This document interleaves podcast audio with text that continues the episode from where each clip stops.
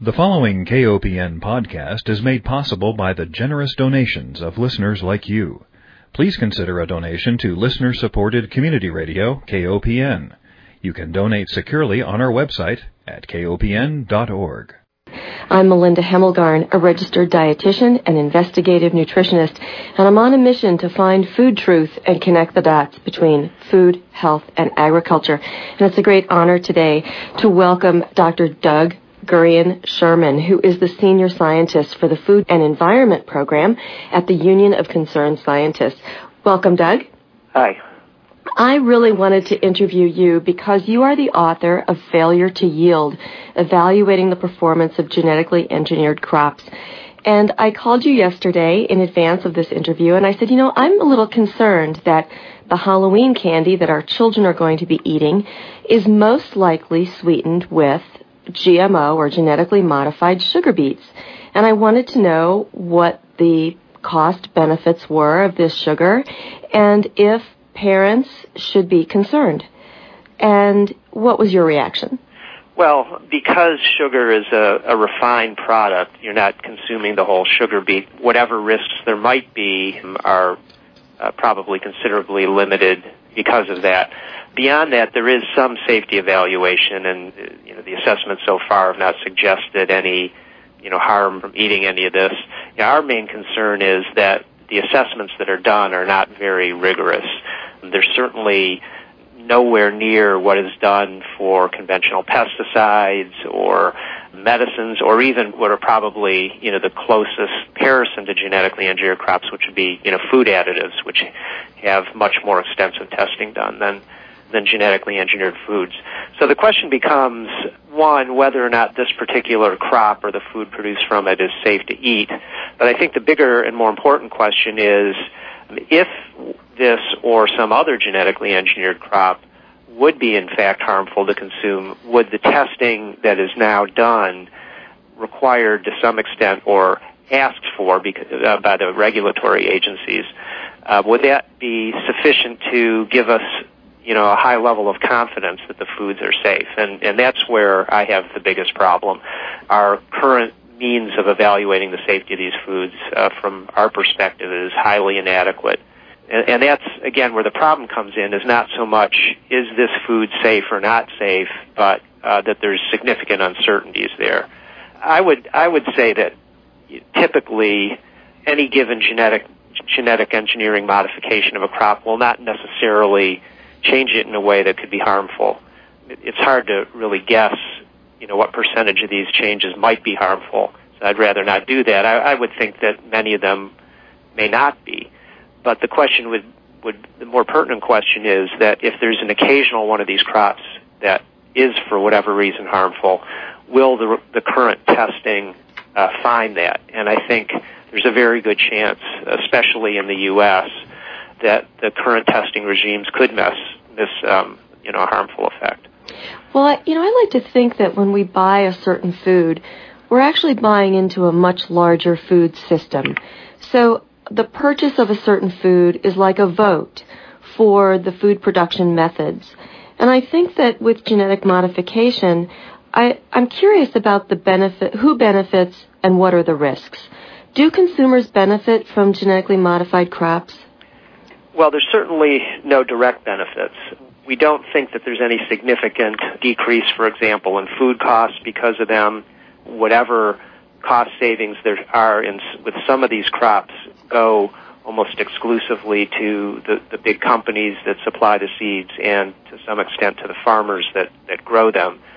There have been claims about reduced pesticide use, chemical pesticide use, and that overall is is a good thing. But um, what we're finding, um, especially in the last few years, is that while insecticide use has been reduced somewhat on some of these crops, herbicide use, weed killer use, um, is actually going up on the crops that are most widely grown, such as herbicide-resistant soybeans and, and cotton. Cotton, of course, is not a food crop, but soybeans is, and over 90%, some recent estimates in the high 90s percent of the soybean crop is genetically engineered. So the, the herbicide use on those crops is now, uh, according to USDA data, higher than it was prior to the introduction of these genetically engineered crops. So on the one hand, we have slightly reduced, uh, somewhat reduced insecticide use on some of the crops, cotton uh, probably even more so in the U.S., but considerably higher herbicide use.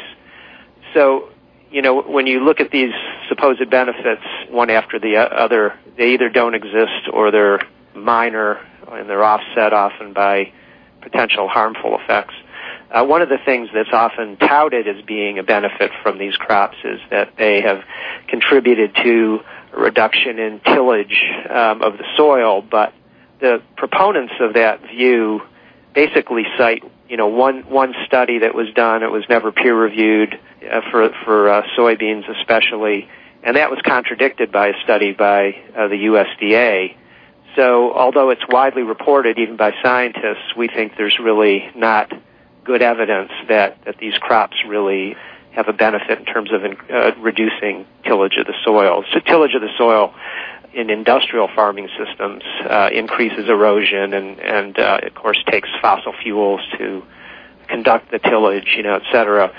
On the other hand, using organic systems or you know sim- systems that are similar to organic, you know, have the same benefits plus other benefits, and then don't require the use of synthetic pesticides at all you know, overall, when we look at these benefits one after the other, especially in the U.S. or the supposed benefits, we really find that there are very few, and you know, especially compared to other methods like organic, especially when considering how much investment has been put into these crops because they're very expensive to produce. You know, considering the fact that the industry is becoming much more monopolized, much more concentrated, and therefore is gaining greater control over our food supply. You know, when you add all those things up, uh, we haven't really seen that this technology, you know, is anything near what it's stacked up to be. Yeah, it's very interesting about the concentration of the seeds. I, I know that I've spoken with some farmers who say that maybe if, even if they want to grow non-GMO seeds, they can't even find them. They, you know, their choices are, are dwindling. I wanted to ask you a little bit about the GMO sugar beets themselves. When we say GMO sugar beets, we're really talking about a sugar beet that has been bred to be resistant to Roundup or then that's an herbicide of course, but that the active ingredient in that product is glyphosate. Right. Can you talk a little bit about the environmental impacts of this herbicide, as well as some of what, what is termed as inert ingredients, but of course they're not really inert because they're having, um, they're interacting with the main ingredient. Yeah, well, that's a, that's a very good question because one of the points that some of the proponents of the technology have, have made in recent months, I think they're, they're, they used to say that it reduces pesticide use, but some of the some of the folks that uh, follow the issues more closely, I think, are having to back off from that statement since um, it's becoming, I think, pretty incontrovertible that uh, herbicide use has gone up. So what they say now is, well, glyphosate uh, or Roundup is a safer herbicide than the ones that were used before. I think the evidence for that is is minimal, but you're kind of comparing apples and oranges because there's all kinds of harm that any given pesticide or herbicide can cause. In the case of Roundup, uh, I think there's very good evidence that amounts the am- amounts of Roundup that are typically can be applied to, to crops can harm a number of types of amphibians. And of course, amphibians, frogs, and salamanders and such are very important, you know, for controlling insects and bugs and pests, as well as just uh, you know increasing biodiversity. Now, whether it's actually harming them in the field, nobody has really determined yet, which brings up another point, which in general there has not been nearly enough testing of these crops and their consequences. But again, these preliminary data suggest that, that uh, there could be problems.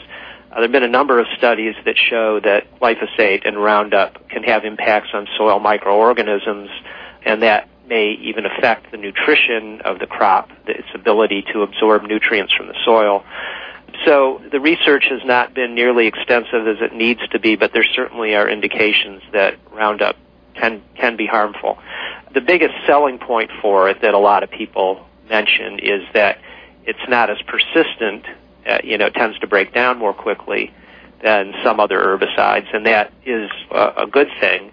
But many of the other herbicides do break down if, if in somewhat longer periods of time, you know, uh, not too much longer, and they're you know, toxicity profiles are not too different than, than Roundup. So, you know, in general, these are toxins, so they, um, they, they will certainly affect and harm some organisms in the environment that are exposed to them.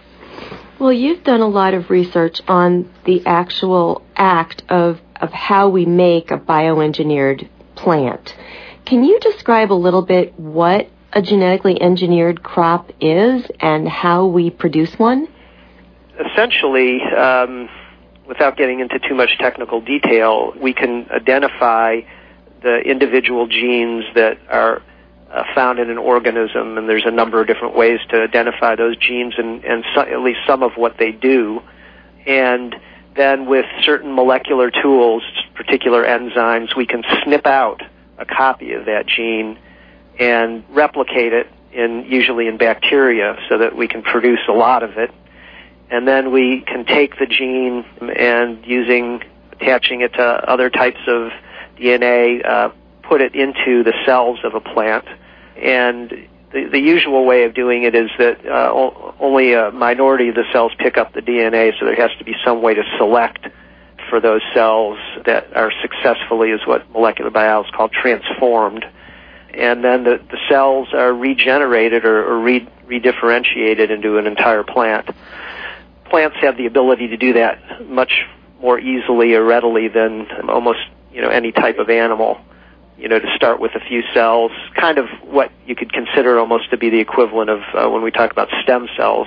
Right. Uh, in in humans, the cells that have the potential to differentiate into all the different parts, you know, of a plant. So essentially that's what's done, but I think what's important to understand is that the process of genetically engineering the plant itself has consequences. The, first of all, the, the process, because it's kind of disruptive of the uh, metabolism of the plant, the way, the way it's done to regenerate the, the plants into a whole plant, is somewhat mutagenic in and of itself. So it often causes a number of uh, genetic changes, some of which can be harmful uh, in the plant. And then the gene that's added to the plant may come from a completely unrelated organism, often does, you know, a bacterium, a virus, um, an animal. And those genes are not normally part of the plant metabolism. So they can affect the, the other genes in the plant in very unpredictable ways that can be uh, potentially harmful to us in terms of producing toxins or allergens or harmful to the environment, uh, you know, again, by producing, you know, compounds that can be harmful to insects or animals in the environment or the soil. And some of those unintended changes can also affect the way the crop grows. And, and, and they may only because genes are, when and how they function in a plant or an animal uh, is highly controlled, we may only learn about some of these unintended and harmful changes after the plants have already been commercialized and grown in the field. And, and for the first generation of genetically engineered crops, we've seen you know several of those kind of unintended effects. In BT, uh, the insect-resistant corn, for example, the stiffener found in the cells of uh, in the stems of corn and trees called lignin is elevated to some extent and nobody really knows why. It's completely unknown why th- this change in the metabolism of the plant would occur when you put a insect, a bacterial toxin gene in that's intended to kill harmful in- pest, pest insects. So, th- so these changes are unpredictable. With the new generation of crops that are being talked about for drought tolerance and higher yield and, and such things, we think the likelihood of, of these unintended changes, whether harmful or not, are likely to be considerably higher, and the scientific literature, you know, pretty clearly shows that. Because these the, the genes, the traits that they're trying to manipulate, things like drought tolerance, are genetically much more complex and in, integrated in the plant than uh, simply putting in a gene for an insect toxin, as was done for first generation or for herbicide tolerance. And so the likelihood that we're going to have uh, these unintended changes uh, that could have all kinds of consequences, we think will be somewhat higher for these crops if they ever do emerge from the pipeline. So far, we've been hearing about uh, drought tolerance and, and other things for for a long time, and none of them have yet been successful. Some of them are reported to be, um, you know, within a few years possibly of being produced. If you're just joining us, we are speaking with Dr. Doug Gurian Sherman, who is the senior scientist of the Food and Environment Program at the Union of Concerned Scientists. Doug, I have to ask you, you know, I just got back from the American Dietetic Association meeting in Denver, and in our big program guide on page three was a big flashy ad from Monsanto that was recommending genetically engineered foods as a way to feed the a growing population on our planet. And this is the only way, they say, that we can possibly meet our food needs. And I wonder, especially with your authorship of the report, Failure to Yield, how can we as educators and consumers help people understand that this actually may not be the case at all? Well, um, what we tried to do in Failure to Yield and in up, uh, we'll continue to do in upcoming reports is to really look critically using the best peer-reviewed science available at how these crops have actually performed, rather than you know the hype, um, rather than focusing on the, some of the narrow risks. We thought we should really look at how well these crops are doing what you know we would hope they would do, which would be to increase productivity or make crops more tolerant of drought, you know, especially in the face of climate you know, climate change, you know, those kind of things. And what we found so far, at least you know for the U.S., is that these crops have really not done what they've been advertised to do. So yield, improving productivity, is often considered one of the most important traits that a crop can have. Farmers always want you know crops that will produce more than the older varieties, and so uh, conventional breeding and other methods have been incredibly successful over the decades in increasing the productivity of crops. Sometimes they're a detriment, but that's you know a whole other long story. But in any case, um, have been very, very successful in that regard. And when we looked closely at, at yield changes and what the current genes have contributed, we found that for the herbicide tolerant crops, soybean uh, primarily and corn, in the U.S. they really have con- have not increased productivity at all. For the insect tolerant crops, they've in, increased productivity for in, insect tolerant corn. I should say we didn't look at cotton. Um, they've inc- increased productivity a small amount, about three or four percent. But over the same period of time, about 13 years, conventional breeding and other methods increased the uh, yield or productivity of corn about 24 or 25 percent. So I, I think you know the main message here is that while genetic engineering, because it's attractive to the companies because they can patent these things and control the seeds and varieties much more, that's really their, you know, why this technology is so attractive to them because of the control it allows them over the use of the seed and the sale of the seed. But when we look at the actual results and the productivity, conventional breeding, organic, other methods have outperformed and continue to greatly outperform genetic engineering, and we think will, if, if provided with sufficient public funding, will continue to, you know, long into the future. So part of the message I think needs to be, and what policymakers need to hear, is that people understand that this technology, while it may contribute to some extent, certainly is not a panacea, um, and uh, certainly has not performed as well as other agricultural technologies. And looking forward um, to the challenges that face it, there's no reason to think that in the next five or ten years or even longer, that it's going to out outperform these other technologies, which are often being starved for public funding for research and development.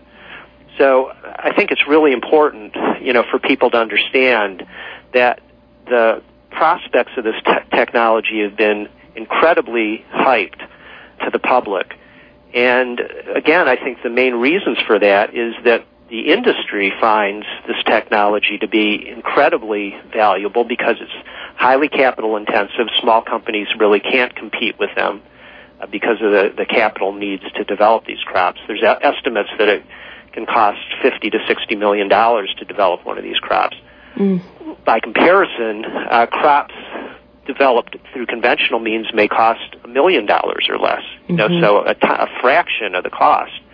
So the companies love this technology because they can patent the seeds and they can control the technology and therefore they can charge more for the seed than they than they probably would be able to for conventional varieties. And certainly for organic, which they can't really control at all. So there's tremendous motivations, you know, for economic reasons for the companies to push this technology, but what we need to understand in the public is that the evidence that this technology is really anything near what it's cracked up to be is really non-existent. Are you concerned that you know the genie has been let out of the bottle and there might not be a turning back? Depends what you mean by turning back. I mean, you know, we don't. Uh, our organization does not advocate that there should necessarily be no genetic engineering. We're not fundamentally opposed to it if it's adequately regulated, if it's done in a way that doesn't you know, promote uh, the monopolization of our, you know, seed supply, you know, et cetera. The problem is right now those things are, are not occurring. So we're not necessarily opposed to the technology, you know, con- going forward under those conditions, but for those that are, and for, for us to the extent that it's not fulfilling its promise and it's not being properly regulated, no, I don't think the genie is out of the bottle in the sense that it can't be better controlled and better managed and better regulated because there is so much interest in it, not only from the industry, but they've you know they've managed to convince our uh, policymakers that it's necessary. I think it's you know would be very difficult to actually eliminate genetic engineering from our you know lexicon at this point. Uh, yeah, I mean in, in terms of its use in agriculture. But what we should, you know, we should strive to do is really put the brakes on the excessive funding of it in in the public, because again, while it may contribute to some extent to um, you know improving productivity and such, it really has not shown that it can do as well as other technologies. So there there are there are public you know policy directions that are I think very important for us to take to control this technology much better. Labeling of food is, is one thing that I think would be critically important. We don't know, you know, when it's in our food products, and I think, you know, everyone should have a right to be able to choose whether their pro- products or food products are genetically engineered or not. Yeah, I totally agree, and I'm really glad you brought that up because as a consumer and a consumer advocate, I think, as you say, you know, we have a right to know what's in our food and what we're putting in our bodies. And even if that particular food may or may not cause harm, again, we're voting for an entire system. It's almost like voting, you know, do we want to patent seeds? And if you don't have a problem with that, then go ahead and buy the genetically modified food. But if you have a, a deep philosophical belief system that you know you really don't like the technology or you don't you don't want to help support it then at least if a food was labeled a consumer would have the choice and I wonder, do you have any ideas on how we could move in the direction that the EU, of course, the European Union, does indeed label GMO foods? How can we get there? Well, for, for one thing, I think there's a low level of awareness in our elected officials that people may be concerned about this. So uh, that's always a good place to start.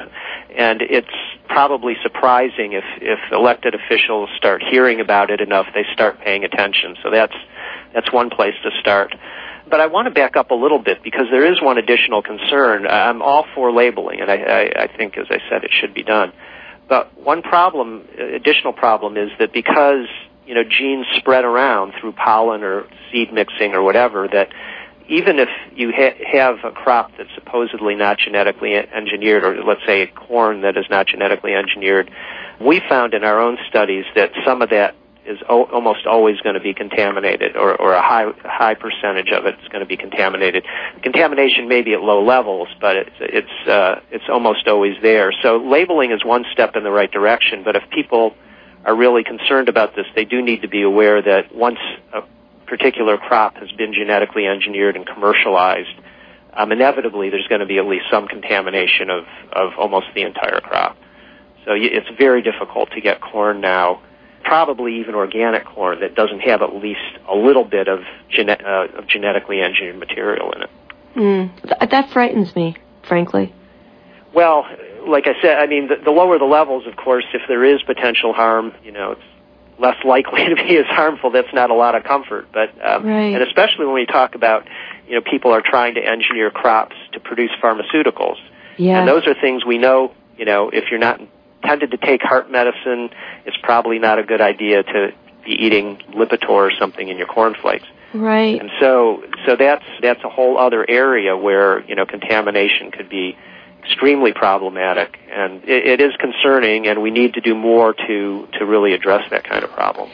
Well, Doug, our, our time has flown, and I want to direct our listeners to your website, which is the Union of Concerned Scientists, and that's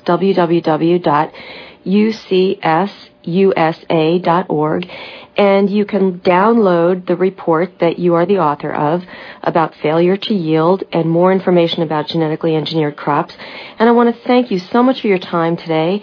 And I want to remind our listeners that Food Sleuth Radio is produced at KOPN Studios in beautiful downtown Columbia, Missouri. Uh, is there any parting word, Doug, that you'd like to leave us with? No, but I, just to, that I think it's important for people to be involved in where their food comes from and how it's produced. It's such an important aspect of our lives, and we often take it for granted. So, you know, that's a good start for people, and uh, you know, I want to thank you for for having us on and, and letting us talk about this. Thank you very much. Okay. Goodbye. Bye.